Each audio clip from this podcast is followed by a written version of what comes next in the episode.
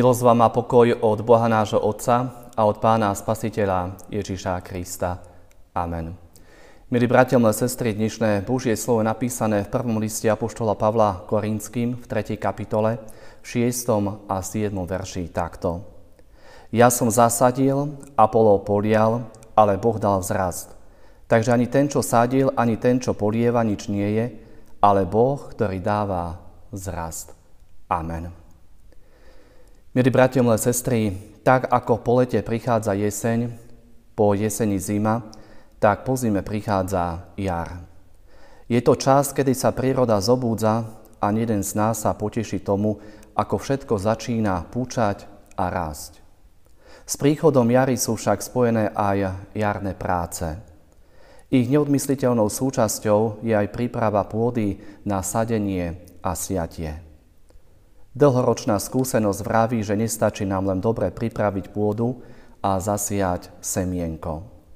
Ale aby semienko mohlo rásť, silnieť, prospievať, rozmáhať sa, je potrebné ho polievať i sa oňho starať. No napriek našej snahe nás výsledok našich prác nevždy poteší. V takýchto situáciách si neraz uvedomujeme svoju malosť a slabosť. Aj dnešné prečítané Božie slovo z prvého listu Korinským nám hovorí o sadení, polievaní a raste. Ja som zasadil, Apollo polieval, ale Boh dal vzrast. Takže ani ten, čo sadí, ani ten, čo polieva, nič nie je, ale Boh, ktorý dáva zrast. Pozrime sa teda bližšie, do akej situácie boli napísané tieto Pavlové slova. Korint bolo dôležité kozmopolitné miesto a mesto, prímorský prístav a významné centrum. Bolo plné modlárstva a zvrátenosti. Zbor tvorili väčšinou obrátení pohania. Tento zbor založil apoštol Pavel na svojej druhej misijnej ceste. Pavel každú sobotu učil v synagóge. Po konflikte so Židmi musel opustiť Korint. Krátko po jeho odchode prišiel do Korintu Apollo. A tak sa korintskí kresťania začali deliť na skupiny, ktoré podporovali rôzne vedúce osobnosti církvy a rôznych učiteľov. Pavla, Apola a ďalších apoštolov. Tento druh vernosti viedol k individuálnej píche a priniesol do zboru rozdelenie. O tom nám svedčia slova ja som Pavlov, ja však Apolov, ja však Kéfasov, ja však Kristov. Veriaci v tomto veľkom a rôznorodom zbore mali v obľúbe rôznych učiteľov. Pretože v tom čase ešte neexistoval písaný nový zákon, veriaci boli pri získavaní duchovného pohľadu na učenie starého zákona do značnej miery závislí od vyučovania a kázania. A tak niektorí boli stúpencami Pavla, ktorý založil ich zbor, iní, ktorí počuli kázať Petra v Jeruzaleme, dali viac na neho, zatiaľ čo ďalší počúvali iba Apola, výrečného a obľúbeného kazateľa. Hoci títo traja kazatelia zvestovali to isté posolstvo, priťahovali svojimi rozdielnymi osobnosťami rôznych ľudí. To spôsobovalo v zbore nebezpečenstvo, že sa rozdelí. Preto apoštol Pavel na novo zdôrazňuje, že posolstvo je dôležitejšie než posol. A tu je dobré položiť si otázku, či aj naša církev, naše církevné zbory sa neraz nepodobajú zboru v Korinte. Či aj my neraz neklademe väčšiu pozornosť na posla ako na posolstvo, ktoré sa zvestuje, rozsieva.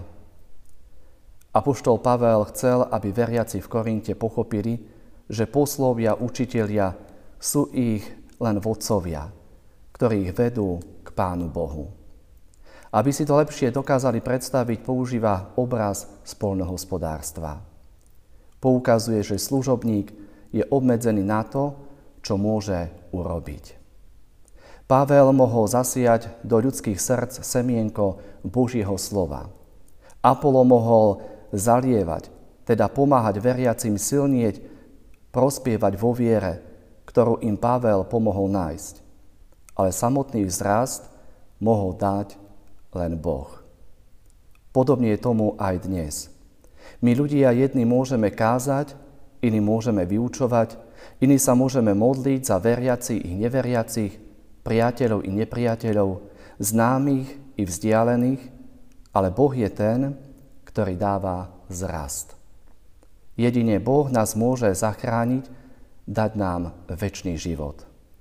Veď On nás tak miloval a stále miluje, že svojho jednorodeného syna dal, aby nezahynul, ale väčší život mal každý, kto verí v Neho.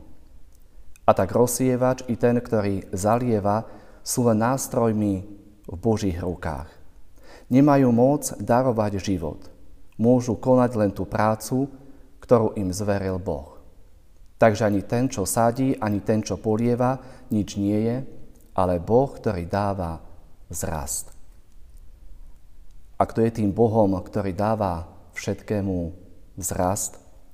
Odpoveď na túto otázku nám dáva druhá kniha Mojžišova, 20. kapitole v druhom verši.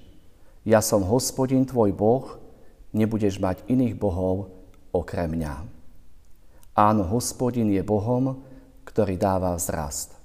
Ak hospodin bude na prvom mieste v našom živote, ak budeme na neho myslieť, ak jemu budeme patriť, aj celé naše srdce, ak jeho budeme uctievať a jemu budeme za všetko ďakovať, ak jeho slovo budeme radi počúvať a plniť jeho vôľu, tak potom budeme aj duchovne rásť, potom aj v našom prostredí, v našej církvi, v našich kresťanských rodinách to začne duchovne púčať a rásť.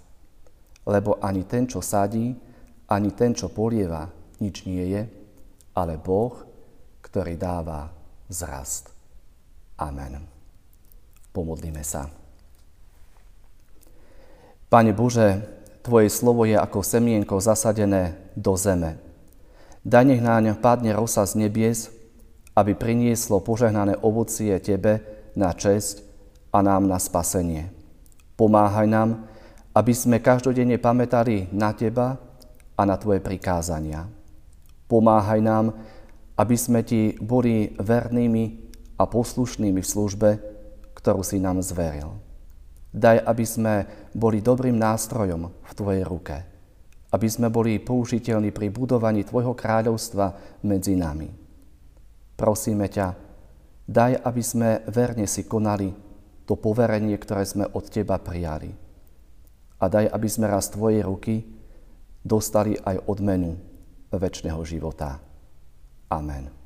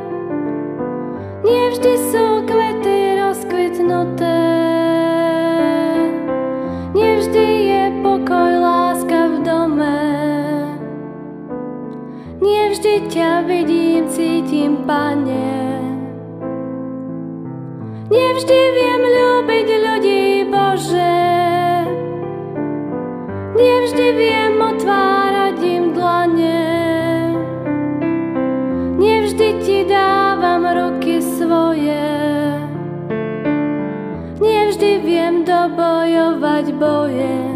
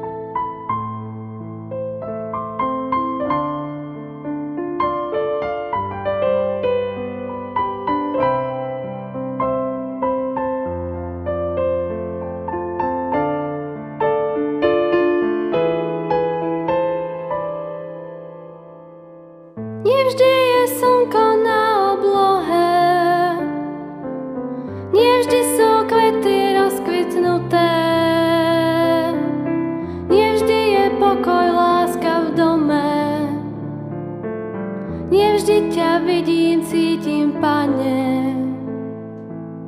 Nevždy viem ľúbiť ľudí, Bože. Nevždy viem otvárať im dlane. Nevždy ti dávam ruky svoje. Nevždy viem dobojovať boje. Dnes už to viem, ty si ten víťaz, ja viem. Golgotský